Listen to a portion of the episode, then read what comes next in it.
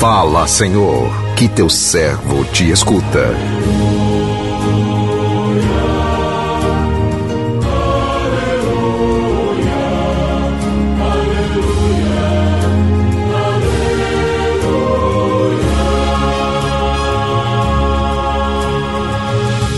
O Senhor esteja convosco, Ele está no meio de nós.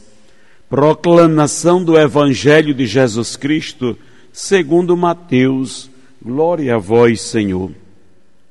Naquele tempo, quando Jesus entrou em Cafarnaum, um oficial romano aproximou-se dele, suplicando: Senhor, o meu empregado está de cama lá em casa sofrendo terrivelmente com uma paralisia. Jesus respondeu: Vou curá-lo. O oficial disse: Senhor, eu não sou digno de que entres em minha casa. Dize uma só palavra e o meu empregado ficará curado, pois eu também tenho, eu também sou subordinado e tenho soldados debaixo de minhas ordens.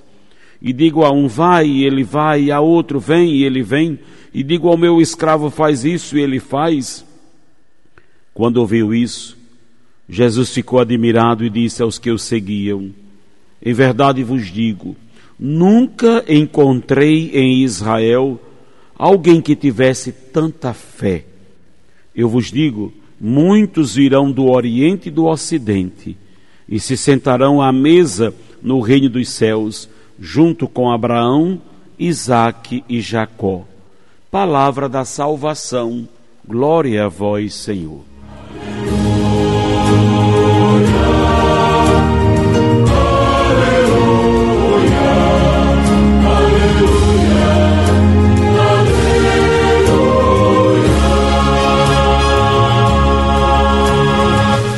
Meu irmão, minha irmã, ouvintes do programa Sim a Vida, a presença de Jesus no meio de nós significa a chegada de um tempo novo, a certeza de que nunca estamos sós.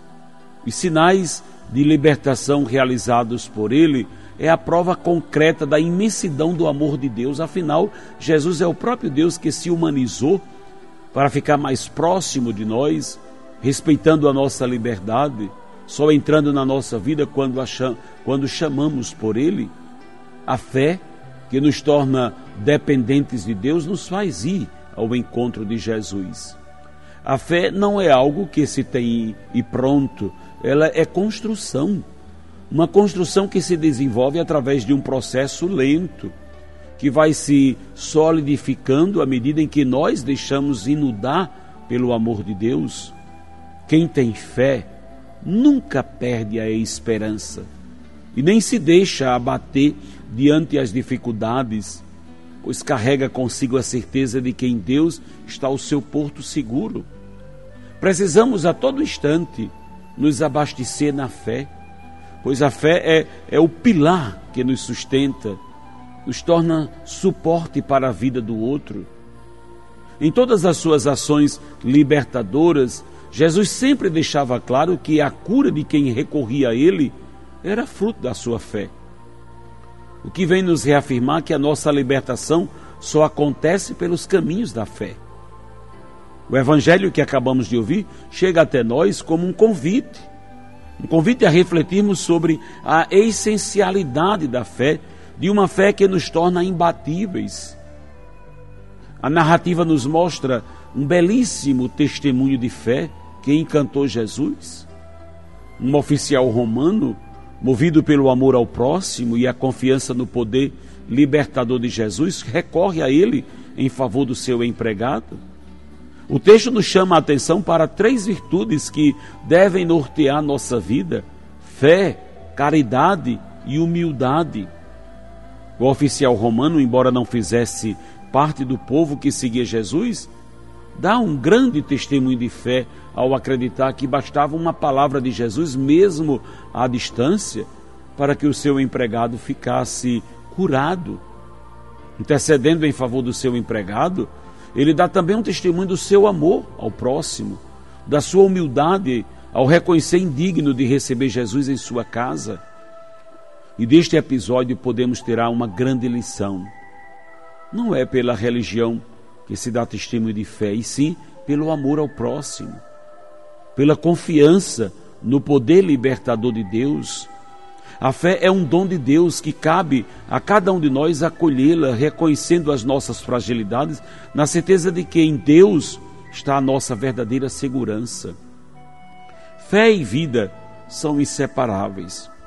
Viver a fé é cuidar da vida, é ser vida para os outros, é ter a certeza de que somos amados, é conhecidos intimamente por Deus. Ter fé é acreditar naquilo que não se vê, é caminhar como se visse o invisível. Exercitemos, pois, a nossa fé através da oração, da ação, da vivência em comunidade, principalmente da Eucaristia. Né? Depositemos toda a nossa fé no poder de Deus. A palavra, portanto, que nos é apresentada mostra a figura deste oficial romano. Jesus entrando em Cafarnaum, é o oficial que se aproxima dele, suplica, humilha-se na presença dele. E talvez você pudesse pensar como nós costumamos fazer. Ele fez isso por causa dele. Ele fez isso por causa de algum parente dele? Não. Ele fez isso. Ele colocou-se na presença do Senhor por causa do seu empregado, que estava de cama em casa. Aquele empregado estava sofrendo uma terrível paralisia e esse oficial romano não se entregou ao orgulho. A patente que ele tinha era grande, elevada, era importante. Ele mandava, né, desmandava no seu exército. Ele podia mandar para lá e para cá, mas na paralisia daquele seu soldado ele não podia fazer nada. E ele reconheceu que só Deus, que só Jesus podia salvar, libertar, curar, podia realmente tirar da paralisia o seu empregado. Então, primeiro é uma verdadeira fé e confiança. Fé é saber que eu não eu que não eu, mas Deus pode. Fé é humilhar-se na presença de Deus por isso que a fé é um dom dos humildes. Os orgulhosos até creem em Deus, mas ter fé é só para quem vence a sua própria soberba. Por isso ele deixa cair por terra a importância humana que ele tem, o oficial de patente alta. Que é isso para Deus? Nada. Ele reconhece o seu nada.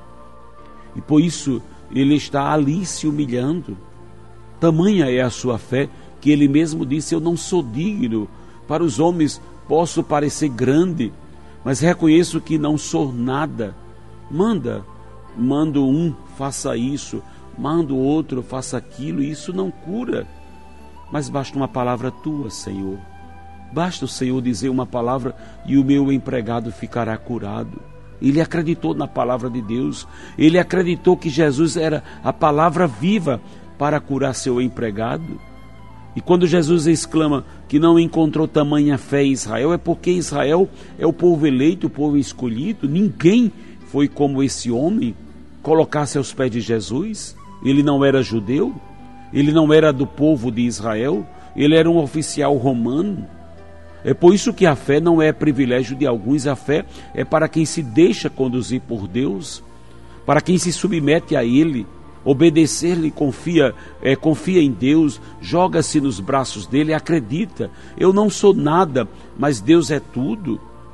Esse oficial romano acreditou e por isso Deus curou seu empregado, fortaleceu aquilo que de que mais precisou que ele tinha. Ele tinha não era sua patente, não era o seu cargo, mas a fé que ele depositou no poder de Deus.